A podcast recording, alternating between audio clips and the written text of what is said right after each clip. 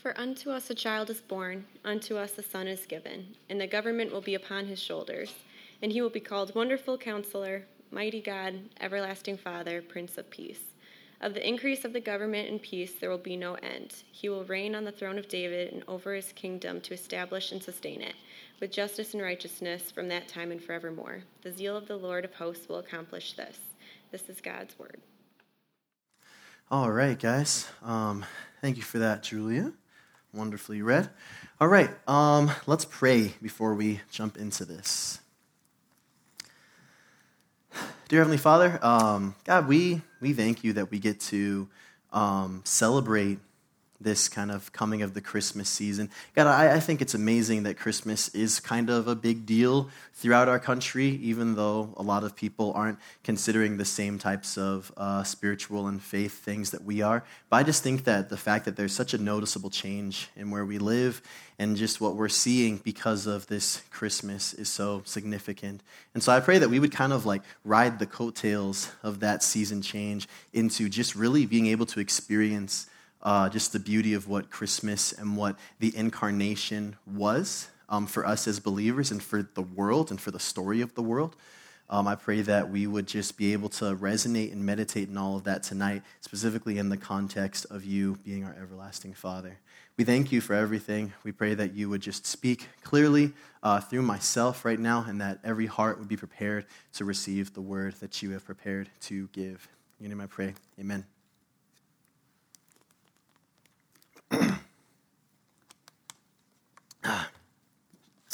All right. So, as you guys know, as we just read, our passage from today is going to be Isaiah 9, uh, verses 6 and 7. And so, for this four week little mini series that started last week when Andy preached on the Prince of Peace, we're kind of each breaking down uh, these key um, titles that Jesus was given way back in Isaiah, which is Old Testament. This is a messianic prophecy verse. And the one we're going to focus on today is Everlasting Father. So the weird thing is, and, and what I feel like I kind of have to address, that I kind of had to address personally as I was starting this uh, sermon preparation, is just that it's really weird that Jesus in this prophetical passage is being referred to as the everlasting Father. Because as we've come to understand in like post New Testament Christianity, we think of these terms as pretty like specific to each body of the Trinity. We've got the Father, we've got the Son, and we've got the Holy Spirit. So this idea that Jesus is being called an everlasting father is super weird. And I think that's something that we just kind of have to look at. Um, and this is like really more of a nerdy tangent than anything else because I don't want to dwell on this for very long. I think it's really incredible, though, when you kind of dig into it because a lot of this, from, from how I have viewed this passage, comes across as very like heavily incarnation esque in the language that it uses. You know, the incarnation is this term that we use for, you know, God becoming man, which was Jesus Christ in his birth as it's described in the New Testament. Like this idea that this passage says a child will be born who will be an everlasting father. Like something is coming into being, is being born that is everlasting. Like those two things seem to conflict with each other. And a child is being called a father. Like those two things seem to conflict with each other. It creates this like weird sort of paradox. And I think that it shows that within the Trinity, you have the Father, Son, Holy Spirit, and there's even as there's distinction in character, there's always this ebb and flow, always this perfect harmony of what they consist of that even Jesus could be described using fatherly vocabulary, using fatherly imagery. I think that's really incredible. I, I, read, I read a commentary that made a mention that the, the, the Father and the Son, as these two parts of the Trinity, are so immersed in each other that the, the, that the, the author of Isaiah, the, the prophet Isaiah, couldn't describe the Messiah, which would be Christ, without using fatherly imagery. And I think that's really interesting. But again, we're not going to dwell there for too long. And then we do want to remember that Jesus used some pretty like parental terms when he was speaking to. He told the disciples, I will not leave you as orphans, which, you know, implies like kind of a, a parental relationship that he had with his disciples. And um, he, when he was looking out over Jerusalem, he said, Oh, I wish that I could gather you like a mother hen gathers its chicks, which is, again, very kind of paternal, very, or er, uh, maternal, I guess, but very, very parental in terms of language. But again, that's just my like kind of nerdy intro as to like how I think that language and how I think the the you know ebbing and flowing and just the the combination of the Trinity terms is so interesting. But I don't want to spend time there anymore. I want to move on and I'll move into my main points, which are this. Jesus is being referred to as, the ever, as an everlasting father. Like those two terms, like he's, he's a father, but he's an everlasting father. Someone who does what he does into eternity without any limitations in time.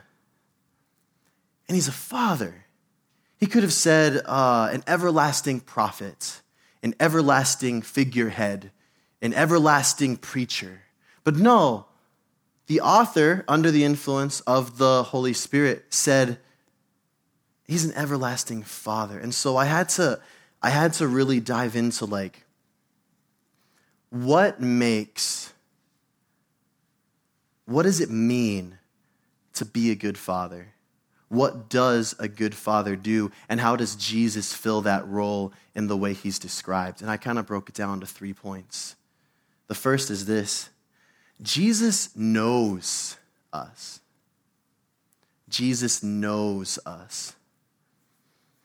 See, why was Jesus so capable of talking to all of these different people who came to talk to him when he was alive, from his disciples to the Pharisees to uh, rich people and poor people and people from all different classes. And, and like, how was he able to talk to them? He talked to them that way because he knew them. He didn't just know them like, oh, that's that's Shlomo, that's Moshe. You know, he didn't just know them by their name or where they came from. There's something so deep and intimate about how Jesus knows each and every one of us. It's like as we enter like, you know, Christmas season, like take a brief moment to think of like the most meaningful gift you've ever received for Christmas or, or otherwise. Just like think real briefly of like what that what the best gift was you ever got. I would imagine for most of us, it's probably not a gift card and it's probably not a handful of cash. It was probably something that made you within the context of the relationship that you had with that person, feel very known. A unicorn notebook. I love unicorns and I love writing things. I feel so seen. You know, like that's that's the kind of thing that we see, and, and that and that's the kind of depth when we understand like that Jesus knows us like a father. Like I, I think when, when I think about this, like as a knee jerk reaction, I think of Jesus as like this like floating head, like following me around. He like, he knows me because he's following me. He knows me because behind closed doors, he sees every nook and cranny of my mind and my intentions. And it comes across as really intimidating. Like, I don't want Jesus to know me like that. But even when Jesus describes it, and when he's talking about the Father, he says he knows every hair on your head. Such, a, such an interesting way for Jesus to say how God knows us, right? Like I, I, imagine there's like, like, like somewhere up in heaven, there's probably this hall full of like monitors that just have like this running count that's just constantly increasing and decreasing of like the hairs on your head, you know? Some people recede, numbers going down, get hair plugs, goes back up. You know, it's just so fascinating that that's the depiction that we get of how deeply God knows us. And, and, and again, I want to say we, we, at least I myself, have this tendency to think of Jesus knowing me like this Santa Claus figure. I don't know why we, people portray Santa Claus as such a jolly guy. That song just, he sees you when you're sleeping, he knows when you're awake. He knows if you'll be bad or good, so be good for goodness sake. What kind coercive, like, authority figure is Santa Claus? And what fear are we striking into these poor children by telling them this? When I see Jesus, I don't see Jesus as this guy who's just got this running tally of all of my issues and my problems. I see someone who knows me deeply, who doesn't just know my mistakes, but he knows what drives me to them. He knows my motivations, he knows my heart, he knows my story, he knows my, my difficulties, my ambitions, my passions, my loves, my hates. He knows my story so deeply and so well because while I was living through every success and blunder, He was there alongside of me, writing it for me. That's how deeply Jesus knows us. That's, that's how fatherly Jesus' knowledge of us is. The second point is what does a good father do this is not meant to be a Father's Day sermon, but fathers, do with this as you will. Um, what does a good father do? Second point Jesus makes us secure. He secures us, He makes us feel safe. I, uh, when I was growing up, my older sister Jenna used to um, have night terrors. And if you've never uh, experienced a night terror before, uh, probably just count yourself lucky. It's basically a nightmare where you wake up and you can't separate reality from the dream. And so you respond to whatever nightmare you're in as if you're still in it, but now you're awake and you have motor control over your, your body. And so my sister, when she would have these night terrors, she would wake up and she would sit up out of her bed, she would scream, and then she would run, like every time. And this was a few years, thank the Lord, she eventually did grow out of this because it wasn't a fun time for my family. But she would, she would get up, she would scream as loud as she possibly could because she felt like something was trying to harm her. And she ran. She ran as far and as hard as she could. And my dad, would just, just lumber through the house like this big old running back, just kicking through doors, and he would snatch her, he would grab her, and she would still freak out because she'd think that whatever was chasing her got her, and he would hold her, and he would, he would hold her until she knew that she was safe. And he'd just keep holding on to her. And when I think of the type of way that Jesus secures us, like I think of it like that. Like we, we have been so immersed in these, these fears that are oftentimes without base and foundation. And we're, we're, we're endangering ourselves as we run, and Jesus is catching us, and He's holding us, and He's making us feel safe again. The interesting thing is, that's not to say that there is no danger. And that's not to say that Jesus expressed that there was no danger. Jesus' expression throughout his ministry was, You guys gotta understand the sin that you're carrying, the sin that your father has told you about. You got to stop trying to wash it away by your own means. Put it on me. I can take care of that for you. But if you choose to do your own thing, you are putting yourself in more danger than you know. And so there is this, this awareness of danger and this awareness of sin and just how devastating it can be. But there's also this invitation that He will take away what is killing us, and He will save us, and He will make us feel secure. And so we have this promise once we have trusted Jesus, once we have told Him that we, we believe and we have faith that He will wash us clean, that He will make us His forever, that we have these promises that say, we're good. Not good morally, but we're good like we're fine. We're secure, we're safe. All, all, all throughout the New Testament, you see these promises of no longer slaves to sin, no longer shackled to these things of evil. Once dead, now alive. No, no, no more condemnation. He has saved us and he has secured us. And there is not a single son or daughter of God that will slip through his fingers in that regard. We are secure from, from any from, from, from divine punishment for our sins, for the things that we have done wrong, for our mistakes, for our vices, for our problems. When we look at the other promises that, that Jesus gives us, we, we can see that we're secure from hopelessness. We're secure from despair.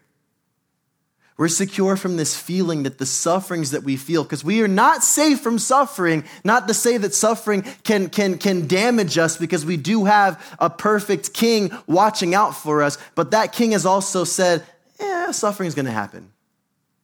Suffering is going to happen. And we know this. But we also have this promise that says that your suffering will be for a moment and then never again. We have this promise that the suffering that we experience, just like Jesus' is suffering. Jesus suffered more than any human being. He didn't deserve a lick of it. He got hanged up on a cross and crucified, but for what a beautiful purpose to save his friends, to save those he loved. Our suffering won't be worthless, our suffering won't be meaningless.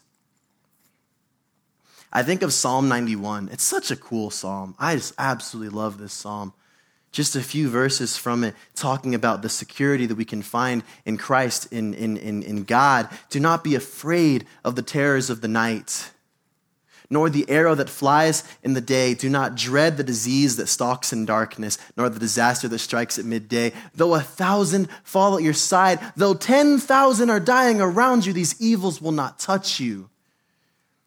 A, a bad interpretation of this verse would be to say, nothing bad will ever happen to me. That would not be a great interpretation of this verse. But what it is to say is that even in the midst of suffering, even in the midst of everything the world has to offer us in terms of just crummy, crummy stuff, we are always secure. What's the last one? What's the last point? What does a good father do? Jesus draws near to us. He draws near to us. In the spirit of Christmas, man, I'm telling you, in the spirit of Christmas, I had to reference I'll Be Home for Christmas. Probably not the movie. I don't think I ever saw it. Even though I think it has Jonathan Taylor Thomas in it. I don't know if that's true.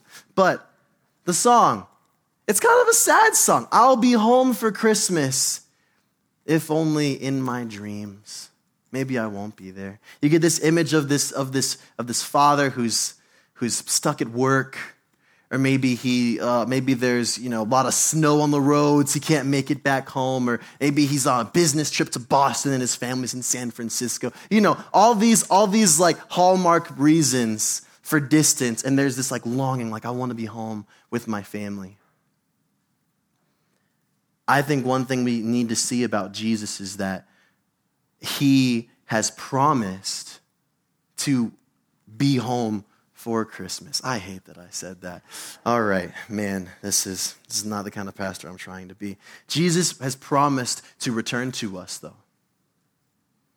He has promised to close the distance between us because one, thing that, that we, we need, need, need, need, need to understand, to get right about the grand story of the Bible, of the good news that we live in, is that when you die and go to heaven is not the end of the story. It's not.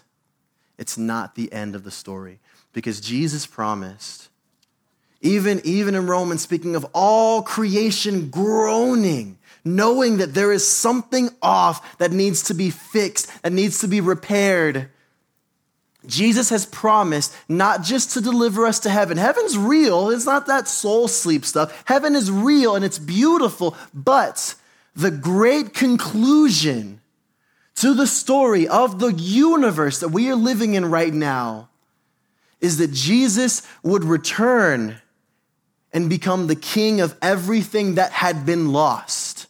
And he would make everything right and he would make all things new. And that's when the new heaven, the new earth. That's where his children would dwell forever. That's when sin and evil and Satan are finally made, made good. That is the final conclusion of the story.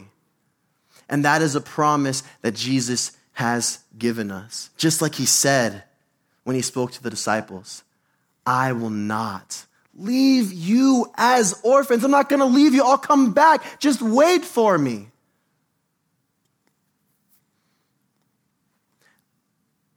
As we already said, he knows everything about all of us. He knows everything. And when he returns, he will make everything right completely. And that is the final promise that we have to look forward to. That is the final promise that we as Christians have to look forward to. He knows that you struggle with sin, with doing the wrong thing. He knows. You won't be there forever, though. You won't be there forever, though. Because he'll return and he'll make things good. He knows your, your pains, like your physical pains, your back, your knees, your disease. He knows it. He sees it. He will not leave you there forever. He knows everything about us, and He will return and He will make things good. He will make things right. He has promised to. Just, just you know, like the guy in the I'll be home for Christmas story. Jesus is Jesus is like, I'm, I'm, I'm out of here. He's taking the last, he, he's taking that red eye flight.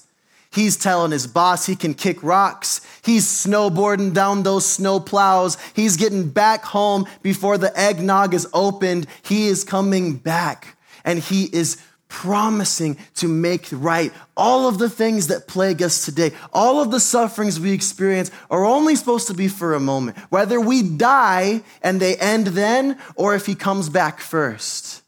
But we pray that he would come back. The last thing they say in the New Testament, the last thing they say at the end of Revelation, come, Lord Jesus, come. That should be our prayer we will experience a day when we we will experience a day when we look back on today and think, man, I remember when Jesus wasn't as close to me as he is right now.